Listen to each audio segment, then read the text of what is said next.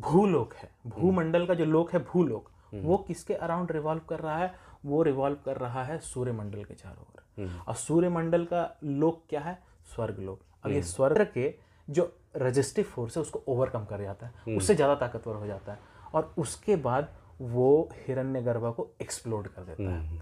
और इस particular moment of time इस पर्टिकुलर चीज़ को कहते हैं ब्रह्मांड विस्फोट। या फिर इंग्लिश में जिसको बिग बैंग विस्फोटक ये वेद में इसका नाम है जिसको hello guys welcome to our channel the curious dimensions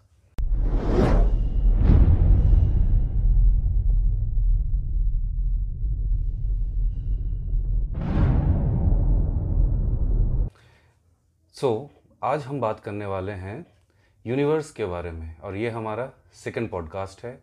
और हम ऐसी टॉपिक्स पे बात करते हैं जो थोड़े इंटरेस्टिंग हो थोड़े अलग हो और थोड़े मिस्टीरियस हो। तो आज सौरभ हम किस बात पे बात करेंगे? आज हम बात करने वाले हैं यूनिवर्स के बारे में और ये काफ़ी फैसिनेटिंग होने वाला है। ओके क्योंकि हमारा एंगल सिर्फ़ साइंस नहीं होगा। बिल्कुल बिल्कुल।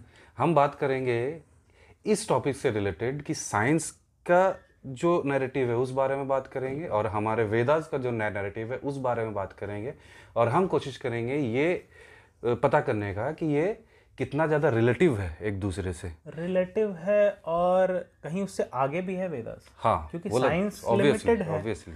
आप इस पॉडकास्ट को अगर पूरा देखेंगे तो आपको पता चलेगा कि साइंस जो है उसका अभी तक एक दायरा ही है। एक सीमित दायरा तक ही वो बात कर सकता है। हम्म, पर जब वेदास से बात करते हैं वेदास के बारे में बात करते हैं वेदास में जो स्क्रिप्चर्स में जो चीज़ें लिखी हुई है यूनिवर्स के बारे में वो एक ब्रॉडर एस्पेक्ट देता है। ओके तो इसके लिए आपको ये पॉडकास्ट पूरा देखना पड़ेगा क्योंकि आप चाहेंगे कि आप मैं आपको अभी बता दूँ या अचानक से आप लास्ट में कहीं पहुँच गए वहाँ में नहीं।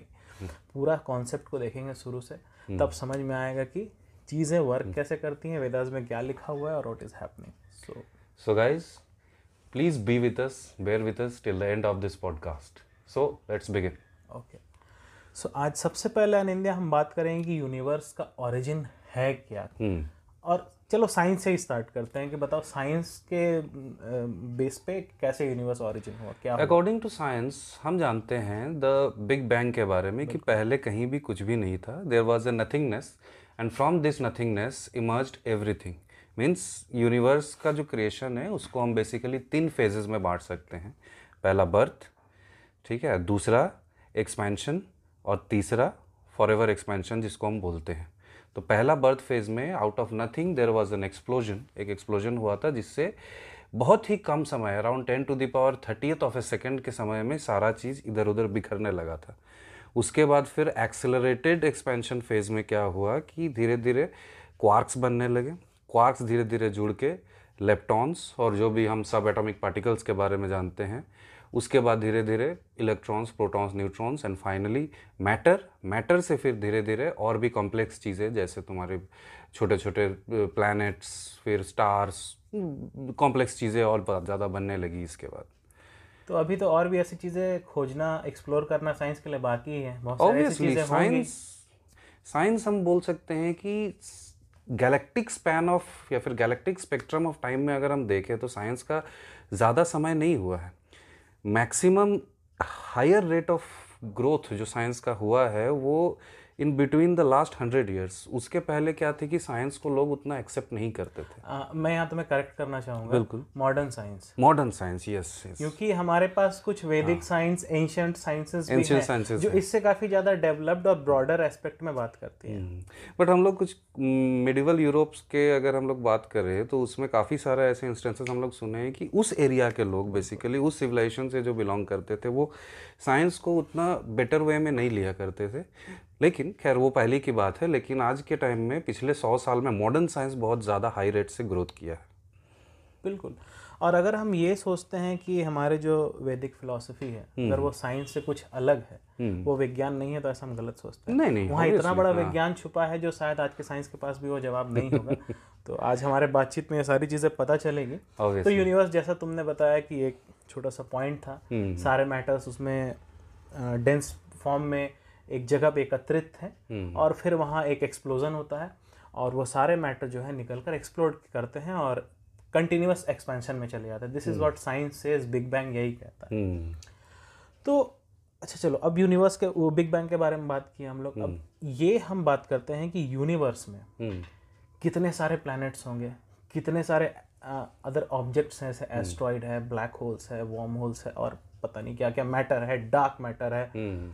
मैनी थिंग्स हम्म तो टू बी वेरी प्रिसाइज कि अगर हम अर्थ सरफेस पे आते हैं हम्म अब हम और तुम human beings human creatures living हमारे घर पे कोई पेट है हम्म कुछ एनिमल्स हो गए बर्ड्स हो गए even we know some bacterias जिसको हम लोग माइक्रोस्कोप से देख लेते हैं सम बिगर एनिमल्स एलिफेंट हो गया जिराफ हो. गया तो ये इन चीज़ों को अभी तक हम देख पा रहे हैं। और अगर हम इन चीज़ों को देख पाते हैं तो उसका कारण है कि जो थ्री डायमेंशन को हम लोग परसीव कर पाते हैं। लेंथ ब्रेथ और हाइट ये थ्री डायमेंशन जो हम जानते हैं। तो ये थ्री डायमेंशन की जानकारी होने के कारण ही मैं तुम्हें देख पा रहा हूँ कि तुम थ्री डायमेंशनल ऑब्जेक्ट यहाँ बैठे हो। क्योंकि हम मेनली थ्री डायमेंशंस में ही देख सकते हैं। ये माना गया है। लेंथ ब्रेथ और हाइट अगर मैं इसे कहूँ कि फ़िलहाल जो हमारे सेंसेस हाँ, हैं फ़िलहाल जो हमारा लेवल ऑफ़ कॉन्सियसनेस है उसके कारण हम सिर्फ़ थ्री सिर्फ़ थ्री डायमेंशंस को देख सकते हैं। हाँ अगर इस कॉन्सियसनेस के लेवल को बढ़ाया जाए हम्म। Maybe yog sadhana siddhi this is possible हम हम पहले भी इसके बारे में काफ़ी सारे एग्जांपल्स हम आए दिन सुनते रहते हैं और हमारे अ, क्या बोलेंगे स्क्रिप्चर्स में हमारे हिस्ट्री में हमारे रामायण महाभारत में भी हमने सुना है कि उस समय के जो सेजेस होते थे उनके सेंसेस काफ़ी ज़्यादा इवॉल्व होते थे और वो सिर्फ़ इन थ्री डायमेंशंस नहीं वो और भी बहुत सारी चीज़ें देख सकते बहुत सारे डायमेंशंस को परसीव कर सकते थे इसीलिए वो अलग अलग क्रिएचर्स को देख सकते थे। तो वहाँ हमें जो आ, सुनने को मिलता है। हम जब भी रामायण देखते हैं महाभारत देखते हैं या उसे पढ़ते हैं या कुछ एंशियंट स्क्रिप्चर्स पढ़ते हैं तो जो बींग्स हैं फ़िलहाल यहाँ bacterials micro beings human beings animals birds etcetera जो पानी में रहने वाले कुछ और मे बी डीप ओशन में रहने वाले जो आजकल पता चल रहा है कि डीप ओशन में भी कुछ क्रिएचर्स हैं। अभी तक तो ओशन भी इन्होंने पूरा पूरी किया एक्सप्लोर हुआ है, नहीं। है। उन्हें उन्हें उसे छोड़ते हैं हम लोग। तो इसके अलावा हमें अपने स्क्रिप्चर्स में अपने पुराणों में अपने वेदास में एंशियंट स्टोरीज में पता चलता है कि देर वेर बींग्स राक्षस. यक्षस. यक्ष. गंधर्व. हम्म। देवताज. हम्म। यक्षिनीज हम्म। भाई ये भूत नहीं है. यू नो काफ़ी सारे लोग इस बारे में कंफ्यूज होते हैं कि ये सब है क्या इनके अलग अलग नाम क्यों हैं? मैं भी जब छोटा था जब मैं देखता था रामायण महाभारत मुझे हमेशा ये लगता था कि मतलब ये कौन लोग हैं और if they are not humans who are they and where they were do they exist ये मुझे हमेशा से कंफ्यूज करता था कि ये है क्या चीज़। तो अभी के दुनिया में भी शायद राक्षस होंगे। हो सकता है पॉसिबल होंगे। देवतास भी एग्जिस्ट करते हैं हमारे साथ। But why we can't see them because हम लोग सिर्फ़ तीन डायमेंशंस को परसीव कर सकते हैं। और मैक्सिमम एक और ले लो फोर्थ डायमेंशन टाइम कैसे? जैसे कि मैं तुम्हें अभी देख रहा हूँ कि तुम यहाँ पर एक थ्री डायमेंशनल ऑब्जेक्ट हो ये कुर्सी है तुम हो बैठे हो। एक घंटे के बाद तुम्हारे बॉडीज में कुछ बॉडी में कुछ चेंजेस आ गए मैं तुम्हें 20 साल के बाद देखूँगा तो तुम बूढ़े हो जाओगे या लकड़ी का फर्नीचर शायद टूट के कबाड़ हो जाएगा।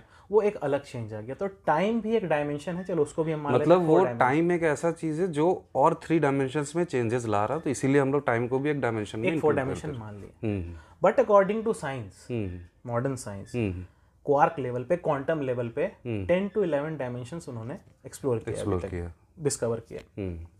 According to Vedas. There are 64 dimensions 64 dimensions होते हैं। रियली यस अरे। सो so, अगर मैं तुम्हें यहाँ देख रहा हूँ हम्म, हमारा लेंथ ब्रेथ हाइट और टाइम का डायमेंशन है तुम Obviously, यहाँ बैठे। हाँ।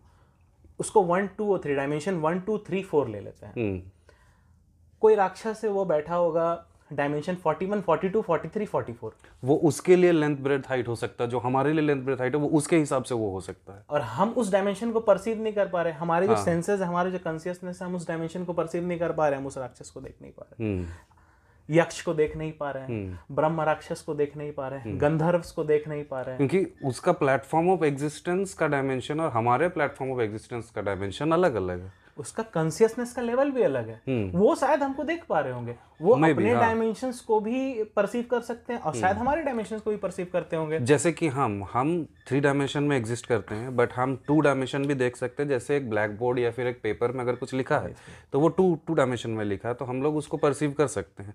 एक सिंगल लाइन है तो वो वन डायमेंशन में उसको हम लोग परसीव कर सकते हैं। मतलब हम लोग हमसे नीचे के जो डायमेंशन है उन सारे डायमेंशन को परसीव कर सकते हैं बट हमारे ऊपर के डायमेंशन को नहीं परसीव कर सकते अब हमारे नीचे जो डायमेंशंस हैं हम्म। हमारे जो नीचे क्रिएचर्स हैं माइन्यूट क्रिएचर बैक्टीरियाज होंगे या कुछ होंगे वो शायद हम हम जो तीन डायमेंशन को परसीव करते हैं वो उन डायमेंशन को परसीव नहीं कर पाते हम्म। वो हमें एज अ थ्री ऑब्जेक्ट नहीं देख पाते होंगे उसी तरीके से हम लोग भी हमारे जो हायर डायमेंशन में बींग्स एग्जिस्ट करते हैं हम उन्हें नहीं देख पाते। हम्म। अब क्या पता इन इंडिया हम लोग पॉडकास्ट कर रहे हैं यहाँ पर कोई अपना यक्ष भाई बैठा हो। हेलो तो ये कोई और डायमेंशन हो गए ये देख रहा हो कि हम लोग यहाँ पॉडकास्ट कर रहे हैं और इसी के बारे में बात कर रहे हैं जो भी। तो दिस इज़ द कॉन्सेप्ट कि अदर बींग्स भी हो सकते हैं। हम्म। अगर हम परसीव नहीं कर पा रहे अगर हम देख नहीं पा रहे हैं तो आप साइंस का हवाला लेके बोल देंगे नहीं ये साइंस ऐसा कहता ही नहीं है साइंस के हिसाब से कुछ एग्जिस्ट करता है नो साइंस अभी तक कितना एक्सप्लोर किया यू नो इसी चीज़ को लेके कार्ल सेगन ने कहा था the absence of evidence is not the evidence of absence बिल्कुल। ये बहुत बड़ा बात है। ज़रूरी नहीं कि हर चीज़ को साइंस देख पाए। साइंस अभी बहुत छोटा है। साइंस अभी बहुत नॉन मैच्योर स्टेट में है। तो बहुत सारी चीज़ें यूनिवर्स में हो रही है। साइंस को तो अभी तक ये नहीं पता है कि ब्लैक होल्स में एग्जैक्टली हो क्या रहा है अभी अभी पता करना शुरू कर रहा है। हम्म। तो आप साइंस का हवाला देके ये नहीं बोल सकते कि scientifically it is not possible there are many things possible in this world बहुत चीज़ें हो रही है। तो ये था हायर डायमेंशनल बींग्स के बारे में। और ये काफ़ी इंटरेस्टिंग और लोगों को इसके बारे में ज़रूर सोचना चाहिए। हम्म। तो अब हम बात करते हैं कि according to Vedas hmm. The creation of the universe हाँ। ये काफ़ी फैसिनेटिंग होगा बात करने के लिए। ऑब्वियसली और ऑडियंस को भी बहुत हाँ पसंद आएगा। हमारी ऑडियंस भी इस बारे में जानना ज़रूर चाहती होगी। उन्हें भी ये टॉपिक बहुत पसंद आता है मुझे पता है। तो तो कहाँ से शुरू करें सौरभ? स्टार्ट करते हैं हम लोग उसी पॉइंट से जहाँ से तुमने बिग बैंग स्टार्ट किया था। तो बिग बैंग का वैदिक इंटरप्रिटेशन क्या है? जो पॉइंट जिससे यूनिवर्स एक्सपैंड करता है हम्म। अब उसको लेके आते हैं वैदिक फॉर्म में। ओके जो सबसे पहले एक अंडाकार शेप का हम्म। एक अंडे की तरह एक बॉल था। The cosmic egg the cosmic egg hmm. इसको मैं एग्जैक्टली exactly वहाँ जो इंटरप्रिटेशन है उस उससे लेकर नहीं बोल रहा हूँ। मैं एक लोगों को समझाने के लिए तुम्हें समझाने के लिए बता रहा हूँ कि एक कॉस्मिक एग था एक अंडाकार था। हम्म। अब इसका नाम क्या था वेदास में?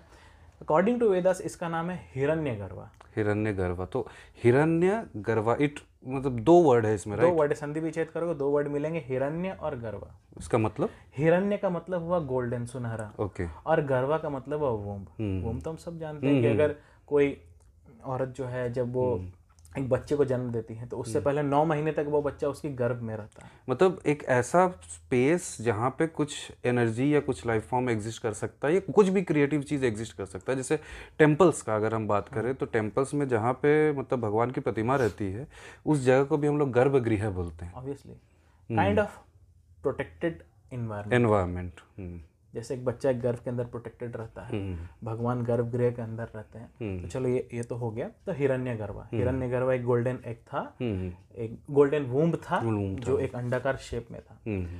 अब उसके अंदर दो तरह का फोर्स था। एक फोर्स था रेजिस्टिव जो चीज़ों को उसके अंदर ही रखना चाहता था। और एक फोर्स था एक्सपैंडिंग जो चीज़ों को बाहर निकालना चाहता था। अब ये रेजिस्टिव फोर्स और एक्सपैंडिंग फोर्स या फिर एक्सटर्नली पुशिंग फोर्स को समझाने के लिए वैदिक फिलॉसफी में एक बहुत अच्छी कहानी बताई गई है। वो है इंद्र और वृत्र के बीच में युद्ध। इंद्र मतलब किस इंद्र के? जिस इंद्र को हम लोग जानते हैं जो ऐरावत पे सवार होते हैं वो इंद्र या इंद्र वर्ड को थोड़ा सा एक्सप्लेन करके बताओ इंद्र- मुझे तो। इंद्र जो है इंद्र कोई पर्टिकुलर देवता एक देवता नहीं है या फिर वो कोई एक बीइंग नहीं है। इंद्र एक पोजीशन जैसे प्राइम मिनिस्टर एक पोजीशन है ना? हाँ। पहले इंदिरा गांधी थी फिर अच्छा अच्छा। मनमोहन सिंह जी थे राजीव गांधी थे डेजिग्नेशन की बहुत सारे एक हाँ। डेजिग्नेशन हाँ डेजिग्नेशन तो वो इंद्र एक डेजिग्नेशन है और बहुत सारे बींग्स जो हैं हम्म। हमारे से तो ह्यूमन बींग से तो काफ़ी कॉन्शियस बींग ही होंगे हायर डायमेंशनल के बींग ही होंगे। इंद्र की कुर्सी में बैठते हैं और उसे इंद्र कहा जाता है। हम्म। है तो चलो वहाँ से आते हैं कि इंद्र और वृत्र। वृत्र हाँ। इंद्र और वृत्र के बीच में एक बैटल दिखाया गया है कि हिरण्य गर्भ के अंदर इंद्र और वृत्र के बीच में बैटल हो रहा है। ओके। इंद्र जो है वो एक्सटर्नली पुशिंग फोर्स है। वो बाहर निकलना चाह रहा है हिरण्य गर्भ से। और वृत्र जो है वो रेजिस्टिव फोर्स है वो चीज़ों को अंदर खींचना चाह रहा है। तो इंद्र जो है वो एक्सपैंड करना चाह रहा है बाहर निकलना चाह रहा है अवृत्र जो है उसको रोक रहा है कि नहीं बाहर तुम्हें नहीं निकलने देंगे। ये रेजिस्ट कर रहा है ये एक्सटर्नली पुश कर रहा है। इंद्र एक्सटर्नली पुश कर रहा है वृत्र रेजिस्ट कर रहा है। हम्म, तो इसके कारण क्या हो रहा है कि हिरण्य तो फ़िलहाल एक स्टिल है ना ही वो फूट पा रहा है और वो उसी शेप में है। बट इस रेजिस्टिव फोर्स और ये अपोजिंग फोर्स जो है ये दोनों के कारण एक्सटर्नल पुशिंग फोर्स और रेजिस्टिव फोर्स ये दोनों के कारण वो जो हिरण्य गर्भ है वो एक पल्सेटिंग इफ़ेक्ट देता है। ओके जैसे हार्ट कैसे पल्सेटिंग पल्स करता है तो एक पल्सेटिंग हिरण्य गर्भ अच्छा। एक पॉइंट ऑफ़ टाइम आता है हम्म, जब क्या होता है कि इंद्र का जो पावर है इंद्र का जो फोर्स है जो एक्सटर्नली पुशिंग फोर्स है जो बाहर निकलने वाला फोर्स है वो वृत्र के जो रजिस्टिव फोर्स है उसको ओवरकम कर जाता है। उससे ज़्यादा ताकतवर हो जाता है। और उसके बाद वो हिरण्य गर्भा को एक्सप्लोड कर देता है। और इस पर्टिकुलर मोमेंट ऑफ़ टाइम इस पर्टिकुलर चीज़ को कहते हैं ब्रह्मांड विस्फोट। या फिर इंग्लिश में जिसको बिग बैंग विस्फोटक ये वेद में इसका नाम है जिसको आप बिग बैंग कहते ब्रह्मांड विस्फोट। हाँ। तो वहाँ से ब्रह्मांड जो है वो विस्फोट करता है और एक्सपैंड करना चालू चालू कर देता है। अब आते हैं मॉडर्न साइंस में। अब एक बात तुम बताओ मुझे कि तुमने बताया कि एक पॉइंट है। यूनिवर्स वहाँ से एक्सपैंड कर रहा है। तो क्या सिर्फ़ यही एक थ्योरी है? यूनिवर्स के एक्सपेंशन के बारे में। एक्सपेंशन के बारे में सिर्फ़ यही एक थ्योरी बोला जा सकता है क्योंकि मतलब किस बारे में तुम जानना चाह रहे हो? कि यूनिवर्स जो है वो एक्सपैंड कर रहा है। हम्म। उसको कॉन्ट्रैक्ट करेगा? ऐसा कोई थ्योरी है साइंस में? स्टीफन हॉकिंग्स ने एक बार कहा था कि this universe is ever expanding क्योंकि ये बोला जाता है कि बिग बैंग के बाद चीज़ें जो फैलनी चालू की जो एक्सपैंड होने चालू की वो लाइट से भी ज़्यादा स्पीड से फैलना चालू किया है। और प्रैक्टिकली हम जानते हैं लाइट से फास्ट कोई चीज़ होती नहीं है। तो क्योंकि वो एक्सपेंशन लाइट से भी फास्ट हो रहा है, इसीलिए उसका कोई एंड अभी तक पता नहीं लग गया पर मैं इस थ्योरी को इसलिए थोड़ा सा मैं नहीं मानता, ये नहीं बोल रहा हूँ बट मैं इस थोड़ा सा थोड़ा सा एक दूसरा पॉइंट ऑफ़ व्यू रखना चाहता हूँ कि मुझे ये भी मैंने कहीं पढ़ा है कि एक रिपल जैसा क्रिएट होता है, जैसा तुमने अभी कहा। कि जो भी क्रिएशन है वो एक बार अगर क्रिएट होगा तो वो फिर डिस्ट्रॉय होगा। और डिस्ट्रक्शन के बाद फिर उसी पॉइंट से एक दूसरा क्रिएशन लाइक ए साइकिल तो मुझे ऐसा लगता है कि यूनिवर्स का क्रिएशन और डिस्ट्रक्शन एक्सप्लोजन एंड इम्प्लोजन एक साइकिल की तरह होता होगा। तुम क्या बोलना चाहते हो मॉडर्न साइंस में? एक साइंटिस्ट हुए हैं। मुझे नाम तो याद नहीं आ रहा है पर उनकी एक थ्योरी है कि यूनिवर्स अगर एक पॉइंट से एक्सपैंड करता है तो अपने मैक्सिमम में जाके फिर से वो कॉन्ट्रैक्ट करेगा। हम्म। एंड देन फिर अगेन वो एक्सपैंड करेगा। और ये infinite number of times expansion and contraction चलता है। हाँ। तो ये एग्जैक्टली वैदिक थ्योरी में है। वैदिक थ्योरी ये नहीं मानती है कि यूनिवर्स एक बार ब्रह्मांड विस्फोट हो गया और वो कंटिन्यू एक्सपैंड करता जा रहा है करता जा रहा है इन्फिनिटी तक नहीं। ब्रह्मांड विस्फोट हुआ। यहाँ से चीज़ें एक्सप्लोड हुई वो मैक्सिमम लेवल पे आएँगी। हम्म। यूनिवर्स का मैक्सिमम विस्तार होगा। हम्म। अब जब वो मैक्सिमम विस्तार होगा उसके बाद फिर यूनिवर्स धीरे धीरे कॉन्ट्रैक्ट करना चालू हो जाएगा। और कॉन्ट्रैक्ट करते करते फिर वो एक हिरण्य गर्भा में कन्वर्ट हो जाएगा। सारी चीज़ें उसके अंदर आ जाएगी। मतलब back to the implosion okay अब वहाँ फिर इंद्र और वित्र के बीच में बैटल होगा। वो रेजिस्टिव फोर्स और तुम्हारा एक्सटर्नली पुशिंग फोर्स फिर वहाँ से ब्रह्मांड विस्फोट होगा और एक्सप्लोजन होगा और यूनिवर्स फिर फैलेगा। फिर वहाँ से क्या होगा कॉन्ट्रैक्ट होकर एक हिरण्य गर्भ में कन्वर्ट हो जाएगा। तो इस तरह से कंटिन्यूसली एक साइन वेव कैसा होता है? हाँ। कंटिन्यूसली यूनिवर्स बनेगा संचालन होगा यूनिवर्स खत्म होगा। यूनिवर्स बनेगा संचालन होगा यूनिवर्स खत्म होगा। मतलब starting from zero maximum amplitude में एक्सपेंशन उसके बाद उसके बाद फिर वापस फिर वही पॉइंट ज़ीरो पे वापस। ब्रह्मा क्रिएशन विष्णु जो संचालन करता है संचालन and then Mahesh the destroyer and again start you know एक ये ब्रह्मा विष्णु महेश की जो तुमने अभी बात की मैंने एक थ्योरी इस बारे में पढ़ी है कि जो हम जानते हैं the divine trinity Brahma Vishnu और महेश ये मतलब रियलिटी के अलग अलग एस्पेक्ट्स को रिप्रेजेंट करते हैं। जैसे अच्छा। शिव जो है महादेव जो है जिसको हम महाकाल बोलते हैं। तो काल का मतलब होता है टाइम समय। तो वो रिप्रेजेंट करते हैं टाइम को। विष्णु नारायण जिसके हम बोलते हैं, वो रिप्रेजेंट करते हैं स्पेस को। And that is why we say कि हर जगह है। ठीक है? हर जगह क्यों? क्योंकि आप एक छोटा सा एक एटम को ले लें, एक माइक्रो यूनिवर्स ले लें, चाहे एक मैक्रो यूनिवर्स ले लें। स्पेस को हम लोग हर जगह पे पाते हैं। आप बड़ा से बड़ा यूनिवर्स में तो ऑब्वियसली हम स्पेस देख पाते हैं बट एक एटम का अगर हम बात करें, एक न्यूक्लियस और एक इलेक्ट्रॉन जो उसके आसपास रिवॉल्व हो रहे हैं, उसके बीच में भी तो स्पेस है। एंड बहुत ज़्यादा स्पेस है। In an atomic point of view वो स्पेस बहुत ज़्यादा है। तो इसीलिए ये स्पेस जो है, ये क्या बोलते हैं इटर्नल एग्जिस्टेंट है। और ब्रह्मा जो है, क्योंकि हम लोग उसको क्रिएटर बोलते हैं ही मतलब वो मैटर को रिप्रेजेंट करते हैं। ठीक है तो ये बहुत एक अच्छा थ्योरी मैंने पढ़ा तो मतलब आप जब इलेक्ट्रॉन के लेवल पे भी चले जाएँगे तो वहाँ भी कुछ चीज़ें घूम रही हैं किसी और हाँ। चीज़ के चारों ओर। आप प्लैनेट के लेवल पे भी चले जाओगे तो प्लैनेट सन के चारों ओर घूम रहे हैं। आप गैलेक्सीज के लेवल पे भी चले जाओगे तो गैलेक्सीज भी किसी एक पॉइंट के चारों एक रिलेशन है। तो हर जगह कंटिन्यूअसली रोटेशन देख रहे हैं आप कि चीज़ें रिवॉल्यूशन देख रहे हैं सॉरी चीज़ें जो हैं वो किसी एक पॉइंट के थ्रू आगे रिवॉल्यूशन करती रहती हैं। हम्म, सो ये काफ़ी फैसिनेटिंग था। हाँ। और मुझे तो बहुत ही इंटरेस्टिंग लग रहा है इस टॉपिक को बात हाँ। करते हुए क्योंकि इन सारी बातों को लिटरली इंडियंस को जानना चाहिए। हाँ। अच्छा तो मूव ऑन करते हैं। अच्छा एक प्लानिटरी मोशन जो है या फिर प्लैनेट जिस तरह से बने हैं या जो भी प्लैनेट स्टार्स जिस तरह से बनते हैं उसका भी एक थ्योरी है साइंस में कि धीरे धीरे ग्रेविटी के कारण पार्टिकल्स जो बने, जैसे मैंने कहा था, पार्टिकल्स बनने के बाद फोर्स ऑफ़ ग्रेविटेशन के कारण वो धीरे धीरे धीरे धीरे एक दूसरे के पास आने लगे। पास आते आते वो रोटेट होते होते होते होते और भी ज़्यादा ग्रेविटी के कारण वो और ज़्यादा पार्टिकल्स को अट्रैक्ट कर देगा और धीरे धीरे धीरे टेरा फॉर्मिंग जिसे हम बोलते हैं, वो होना चालू हुआ। या फिर जो हॉट गैसेस जो हैं, वो एक साथ होकर स्टार्स बनाना चालू किया एक नेबुला से एक स्टार बनता है, ठीक है? और स्टार भी हर एक चीज़ का लाइफ टाइम होता है। तो क्या वेद में या फिर हम लोग के एशियंट साइंस में भी एक थ्योरी इस तरह का है? वो थ्योरी प्लीज़ हमारे दर्शकों को प्लीज़ बताओ। प्लानिटरी मोशन के बारे में अगर तुम जानना चाहोगे तो जो प्लानिटरी मोशन हमारे वेद में है वो काफ़ी फैसिनेटिंग है तुम्हारे नॉर्मल प्लानिटरी मोशन से। अब जैसे मैं तुमसे पहले एक क्वेश्चन पूछता हूँ कि जब प्लानिटरी मोशन के बारे में मॉडर्न साइंस ने स्टडी करना शुरू किया यूरोप में शायद मीडिएबल यूरोप या समथिंग सौ दो सौ साल पहले। क्या हो रहा था वहाँ पे?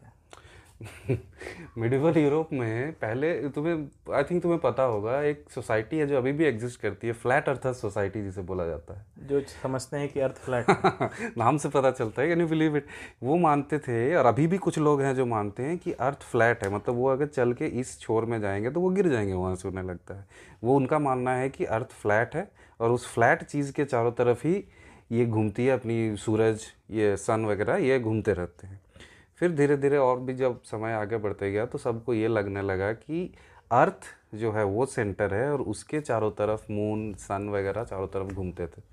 लैक ऑफ़ इंफॉर्मेशन जिसको बोला जा सकता और वो भी बहुत दिन तक तो वो कहते थे कि सर्कुलर पाथ में घूमते फिर केपलर आए उन्होंने बताया हाँ, कि नहीं वो इलेक्ट्रिकल पाथ और उस समय शायद लोगों को जेल में भी डाल दिया जाता था इस तरह की बात हाँ उसको एक्चुअली उस समय ऐसे था मिडिवल समय में कि ये लोग अगर कुछ साइंटिफिक ब्रेक थ्रू या कुछ साइंटिफिक ऐसा इन्फॉर्मेशन देते हैं जो मासेस के पॉइंट ऑफ़ व्यू से अगेंस्ट होता था तो उनको वो एज एन ऑफेंस ले लेते थे और उनको फिर सब्जुगेट कर देते थे उनको फिर। तो ये 200 300 400 साल पहले की बात हाँ। पर पता है कि 5000 साल पहले क्या लिखा गया था? और ancient sciences you will not believe hmm. और शायद अभी साइंस के पास इतना बड़ा जवाब तो है भी नहीं। हम्म और उतना बड़ा जो जो उन्होंने एंशियंट स्क्रिप्चर्स में जो लिखा हुआ है उस तरीके को एक्सप्लेनेशन भी फुल एक्सप्लेनेशन उनके पास नहीं है। हम्म। तो प्लानिटरी मोशन के बारे में जो वेद में है हम्म। उसमें काफ़ी ब्रॉडर व्यू है। हम्म। अब इसको हम समझते हैं कैसे? हम लोग यहाँ अर्थ में बैठे हैं हम्म। ठीक है? हम देखते हैं कि मून हमारे चारों ओर रिवॉल्व कर रहा है घूम रहा है। तो अब हम लोग वेद में जिस तरह से प्लानिटरी मोशन बताया गया उसको समझते हैं। सबसे पहला कि चंद्रमंडल है। हम्म। चंद्रमंडल अब उसका लोक क्या है? चंद्रलोक हम्म। अब चंद्रमंडल क्या हुआ? जो चाँद है जिसको हम मून को देखते हैं उसके आसपास का जो मंडल है आसपास का जो स्पेस है उसको चंद्रमंडल कहा गया हम्म। और जो चाँद है वो उसका लोक हुआ। हम्म। तो चंद्रमंडल का लोक क्या हुआ? चाँद चंद्रलोक। हम्म। और ये चंद्रमंडल जो है ये किसके अराउंड रिवॉल्व कर रहा है? ये भूमंडल के चारों चंद्रलोक सॉरी चंद्रलोक जो है हाँ। वो किसके अराउंड रिवॉल्व कर रहा है? भूलोक के और अर्थ हाँ अर्थ ओके भूमंडल के चारों रिवॉल्व हम्म। भूमंडल क्या है? भूमंडल है भूलोक का मंडल। भूलोक क्या हुआ? जिसमें हम रहते हैं। ये अर्थ होता है भूलोक। भूलोक ओके और इसके चारों तरफ़ का मंडल जो हो गया वो भूमंडल हो भूमंडल। उसी मंडल के अंदर है चंद्रलोक जो अर्थ के चारों ओर रिवॉल्व कर रहा है घूम रहा है। ये तो हमें अपनी आँखों से दिखता भी है और अभी हम इसको समझते भी हैं। हम्म। अब जो तुम्हारा भूमंडल है हम्म। भूलोक है भूमंडल का जो लोक है भूलोक वो किसके अराउंड रिवॉल्व कर रहा है? वो रिवॉल्व कर रहा है सूर्यमंडल के चारों ओर। और सूर्यमंडल का लोक क्या है? स्वर्ग लोक अब ये स्वर्ग लोग यहाँ पे वो स्वर्ग नहीं है जो आप समझ रहे हैं। मतलब वो हमारे जो जो हमने देखा हुआ है कि वो इंद्र और बाकी सारे देवता रहते हैं। ये स्वर्ग लोग नहीं हाँ। यहाँ स्वर्ग लोग को सूर्य कहा गया जो सन है वो स्वर्ग लोक है। और वो सन का जो मंडल है उसको कहते हैं सूर्य मंडल हम्म। तो ये जो भू लोक है ये किसके चारों ओर रिवॉल्व कर रहा है? सूर्य मंडल के चारों ओर रिवॉल्व कर रहा है। और सूर्य मंडल का लोक क्या है? सूर्य लोक है। हम्म इतना भी हम जानते हैं। हम्म। जो हमारे साइंस में हमें एक्सप्लेनेशंस मिलते ही हैं। हम्म। अब जो सूर्य मंडल है या सूर्य लोक जो उसके अंदर है वो किसके चारों ओर रिवॉल्व कर रहा है? वो रिवॉल्व कर रहा है परमेष्ठी मंडल के चारों ओर। हम्म। अच्छा चलो परमेष्ठी मंडल में हम बाद में जाएँगे। पहले हम यहाँ आते हैं जो हमने पहला तीन पार्ट कहा। हम्म। चाँद जो अर्थ के भूलोक के चार चंद्रमंडल जो भूलोक के चारों ओर रिवॉल्व कर रहा है। भूलोक जो सूर्यमंडल के चारों ओर रिवॉल्व कर रहा है। हम्म। तो भूलोक और स्वर्ग लोक मतलब सूर्य अर्थ और सन के बीच का जो स्पेस है उसे कहते हैं भूआ तो ये पहला त्रिलोकी बनाता है। भू मतलब अर्थ हम्म। भुआ हम्म। जो space between earth and sun hmm. And स्वर्ग द सन तो ये पहला त्रिलोकी हुआ भू भुआ स्वर्ग। ओके हमारे गायत्री मंत्र में भी स्टार्टिंग उसी से होता है। ओम भूर भुव स्व मतलब वो वो स्वह और स्वर्ग कुछ रिलेशन तो है। अलग है। या ओके मे बी हो सकता है। हम्म। हो सकता है क्या होगा ही। हम्म। चलो अब बात करते हैं कि अब हम आ गए हैं सूर्यमंडल में। हम्म। सूर्यमंडल का लोक क्या हुआ? सूर्य लोक हुआ। स्वर्ग लोक हुआ। अब ये सूर्यमंडल किसके चारों ओर रिवॉल्व कर रहा है? ये रिवॉल्व कर रहा है परमेष्ठी मंडल के चारों ओर। और परमेष्ठी मंडल जो है उसका जो लोक है वो है जनलोक। जनलोक। ओके तो सूर्यमंडल हम्म। किसके चारों ओर रिवॉल्व कर रहा है? इसको मैं बार बार इसीलिए बता रहा हूँ कि समझने में आसान है। क्योंकि एक बार में मैं इसे समझा के छोड़ दूँ या विस्तार नहीं करूँ तो नहीं नहीं नहीं ये ज़रूरी है क्योंकि बहुत ये कॉन्सेप्ट बहुत लोगों को हाँ। नहीं पता। है हम्म। सूर्य लोक है वो किसके चारों ओर रिवॉल्व कर रहा है? परमेष्ठी मंडल के। चारों ओर। परमेष्ठी मंडल का लोक क्या है? जनलो जनलोक। हम्म। अब यहाँ बनेगा सेकेंड त्रिलोकी हम्म। स्वर्ग लोक मतलब सूर्य मंडल का लोक हाँ। और प्रमेष्ठी मंडल हम्म। जिसका जनलोक जनलोक हाँ। उसके बीच का जो स्पेस है उसका नाम क्या है? महा। महा। तो यहाँ सेकंड त्रिलोकी बनता है सेकंड त्रिलोकी है स्वर्ग महा जन। जन ये हो गया सेकंड त्रिलोकी। हम्म। अब सेकंड त्रिलोकी की बात चलते है जो जो तुम्हारा परमेष्ठी मंडल है। हम्म। ये किसके चारों ओर रिवॉल्व कर रहा है? ये बहुत ही फैसिनेटिंग होने वाला है। ये चारों ओर रिवॉल्व कर रहा है स्वयंभू मंडल के चारों ओर। स्वयंभू। स्वयंभू मंडल हम्म। स्वयंभू मंडल जो है स्वयंभू मंडल का जो लोक है स्वयंभू मंडल के लोक को कहते हैं सत्यलोक। सत्यलोक। अब सत्यलोक नाम सुनकर तुम्हें कुछ याद आ रहा है कि नहीं? कोई पुराने सीरियल्स हैं। सत्यलोक बोला जाता है कि द अबोर्ड ऑफ़ ब्रह्मा जिसको बोला जाता है। हाँ जहाँ ब्रह्मा जी रहते हैं। ब्रह्मा जी का जहाँ रिसाइड करते हैं and that is the centre of the universe okay अच्छा अच्छा अच्छा, ऐसा। हाँ तो हाँ, वो लास्ट है। हम्म। मतलब वो जो सत्य लोक है स्वयंभू मंडल है उसी के चारों ओर परमेष्ठी मंडल रिवॉल्व कर। रहा है और परमेष्ठी मंडल के अंदर क्या क्या है? वो सूर्य भी है अर्थ भी है चाँद भी है।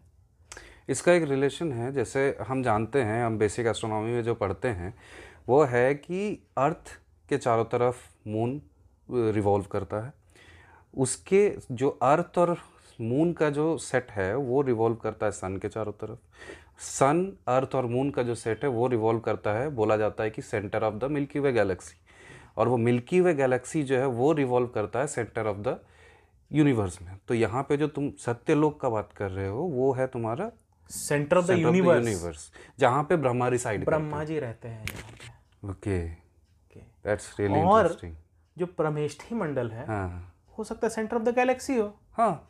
क्योंकि उसी के चारों ओर जो हमारा जो सोलर सिस्टम है वो रिवॉल्व कर रहा है। हमारे गैलेक्सी में जो हमारा सोलर सिस्टम है उसमें क्या क्या है सन है अर्थ है प्लैनेट्स है। मून है अब इसमें हमने क्या बताया था कि जो स्वर्ग लोक है सूर्य सूर्य मंडल वो परमेष्ठी मंडल के चारों ओर रिवॉल्व रिवॉल्व कर रहा है। तो परमेष्ठी मंडल एक पॉइंट हुआ जो सेंटर ऑफ़ द गैलेक्सी होगा। हम्म। तभी ना गैलेक्सी के सेंटर में ही फिर सारे जो सोलर सिस्टम है और अदर भी सोलर सिस्टम जो इस गैलेक्सी में एग्जिस्ट कर रहे होंगे उसके चारों ओर रिवॉल्व कर रहे होंगे।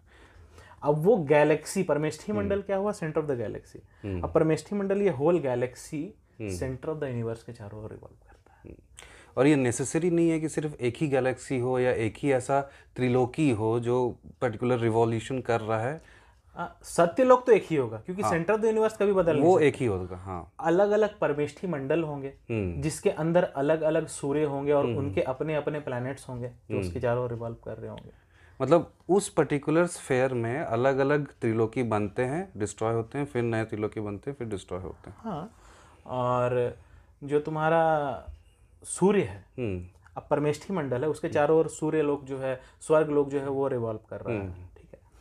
तो ऐसा स्वर्ग लोग और भी होगा क्योंकि हमारे गैलेक्सी में सिर्फ़ हमारा सन ही सन नहीं है और भी स्टार्स हैं। हम्म। उसके अराउंड भी उसके अपने सोलर सिस्टम होंगे और प्लैनेट्स होंगे। तो वो भी एक स्वर्ग लोक हुआ। हम्म। एक तीसरा स्वर्ग लोक होगा एक चौथा स्वर्ग लोक तो हर एक स्टार सिस्टम को हम लोग स्वरलोक के जैसा हाँ, बोल सकते हैं। हर एक स्टार सिस्टम स्वर्ग लोक है जो परमेष्ठी मंडल के चारों ओर घूम रहा है। परमेष्ठी मंडल मतलब सेंटर ऑफ़ द गैलेक्सी समझ सकते और ऐसा गैलेक्सी भी बहुत सारा बहुत सारा होगा जो सत्य लोक के चारों ओर रिवॉल्व कर जैसे मॉडर्न साइंस के हिसाब से जो नेमिंग किया गया हम लोग मिल्की वे बात कर ले हम लोग प्रोक्सिमा सेंट्रलिस का बात कर ले दीज आर द डिफरेंट परमेष्ठी मंडल्स may be hmm who knows तो ये था वैदिक philosophies and sorry not Proxima Centralis वो मैंने स्टार बोल दिया Andromeda galaxy sir okay so ये हुआ वैदिक philosophy for planetary motion hmm. अब इसमें एक चीज़ आता है ना कि अब सेंटर ऑफ़ द यूनिवर्स जो सत्य लोग जैसे हम कह रहे हैं हम्म। ये सिर्फ़ अभी जहाँ पर है वो लाखों सालों के बाद भी वहीं होगा और लाखों सालों के पहले भी क्या वही पोजीशन पे था? हम्म ये एक क्वेश्चन है। ये बहुत बड़ा क्वेश्चन बड़ा क्वेश्चन है। पर इसका आंसर ये हो सकता है ना जैसे अगर हम सोचते हैं कि मान लो यूनिवर्स का क्रिएशन होता है। हम्म। यूनिवर्स का क्रिएशन हुआ यूनिवर्स एक्सपैंड करके यहाँ तक आया। हम्म। तो ये बीच में होगा centre of the universe hmm. अब यूनिवर्स जो है वो एक्सपैंड करके यहाँ तक पहुँच चुका है। तो तो हाँ। यहाँ इस बीच में ना फिर सेंटर ऑफ़ यूनिवर्स होगा। तो मतलब सत्य लोक का पोजीशन गैलेक्टिक टाइमलाइन में चेंज होता जा रहा है। हम्म। मतलब वो भी अपना जो स्फेयर है अपना जो रेडियस है या फिर जो अपना पोजीशन है उसको accordingly with reference to the expansion of the universe वो भी अपने आप को दूर करता जा रहा है। हाँ। ताकि वो मिड पॉइंट को वो मेंटेन कर सके। और जो परमेष्ठी मंडल है हम्म। सूर्य मंडल है चंद्र मंडल है ये सब टेम्पररी है एक यूनिवर्स के अंदर। क्योंकि स्टार जो है जैसे सन है स्टार एक एक बार बनता है हम्म। फिर वो स्टार कुछ दिन तक रहता है फिर वो स्टार खत्म हो जाता है। हम्म। तो हमारा जो सन है उसका भी एक लाइफ है। यूनिवर्स के लाइफ से तो बहुत ही छोटा होगा। छोटा है हाँ। हाँ तो वो एक दिन खत्म होगा। तो ये सूर्य मंडल का एक अपना लाइफ है। फिर दूसरा सूर्य मंडल आएगा तीसरा सूर्य मंडल आएगा चौथा सूर्य मंडल आएगा लाइफ टाइम के मुकाबले इस सूर्यमंडल के साथ साथ तो बहुत सारे सूर्यमंडल साइमल्टेनियसली भी चल रहे हैं। बट टाइम लाइन में एक सूर्यमंडल का एक लाइफ होगा फिर दूसरा सूर्यमंडल का फिर टाइम होगा फिर वो खत्म होकर तीसरा सूर्यमंडल बनेगा। हम्म। उसी तरह से परमेष्ठी मंडल भी। अभी परमेष्ठी मंडल एक है फिर वो खत्म होगा वो गैलेक्सी फिर दूसरा गैलेक्सी आएगा दूसरा परमेष्ठी मंडल बनेगा तीसरा गैलेक्सी का टाइम लाइन आएगा वो तीसरा परमेष्ठी मंडल बनेगा। तो इस तरह से परमेष्ठी मंडल सूर्य मंडल चंद्र मंडल भूमंडल ये सब टेम्पररी है एक यूनिवर्स के टाइम लाइन के अंदर। अंदर हम्म। पर सत्य लोग जो है वो आई थिंक सो कांस्टेंट रहता होगा थ्रू आउट द यूनिवर्स मतलब यूनिवर्स के ओरिजिन से लेके यूनिवर्स के खत्म होने तक। अब ये साइंस तो कहता नहीं यूनिवर्स कब खत्म होगा या खत्म होता भी नहीं है। बट अकॉर्डिंग टू वैदिक थ्योरी वो खत्म होगा फिर से हिरण्य गर्भ बनेगा और फिर एक्सपैंड होगा। तो इसको हम यहाँ बैठकर फ़िलहाल साइंस से नहीं समझ सकते। अगर इस फेनोमेना को देखना है कि यूनिवर्स बन रहा है खत्म हो रहा है फिर बन रहा है फिर खत्म हो रहा है मतलब तुमको इस यूनिवर्स से बाहर निकलना होगा। हम्म। मतलब वो कॉस्मिक ओशन में जाना होगा क्षीर सागर में जाना होगा जहाँ महाविष्णु आदि से स्नाग में लेटे हुए हैं। और उनके ब्रेथ से काफ़ी यूनिवर्स बन भी रहे हैं। और जब वो इनहेल कर एक्सेल कर रहे हैं तो काफ़ी यूनिवर्स बन भी रहे हैं इनहेल कर रहे हैं यूनिवर्स वापस आ जा रहा है। तो इसके बारे में हम बात करेंगे अपने नेक्स्ट पॉडकास्ट में। हाँ this topic is for our next one हाँ। Till then that was a good podcast और काफ़ी इंटरेस्टिंग था काफ़ी नॉलेजेबल था। और शायद आप लोगों को भी ये पॉडकास्ट पसंद आएगा। और कमेंट्स में हमें ज़रूर बताएँ कि हम और क्या टॉपिक आपके पास, आपके लिए ला सकते हैं डिस्कशन करने के लिए, क्योंकि हमें भी ये जर्नी काफ़ी अच्छा लग रहा है। हमें भी बहुत कुछ सीखने को मिल रहा है। और आप अगर हमारे लिए कुछ छोटा सा करना चाहते हैं तो हमारे चैनल को सब्सक्राइब करें शेयर करें लाइक करें और बेल आइकन को दबाना ना भूलें। और अगर कुछ भी पॉइंट्स हमसे छूट गया हो या कुछ, कोई पॉइंट्स हमने कुछ गलत बोला हो तो प्लीज़ कमेंट्स में बताएँ, ताकि हम उसे रेक्टिफाई कर सकें और उस पर रिसर्च कर सकें, क्योंकि आपके हेल्प से ही हमें सपोर्ट मिलता है। Thank you.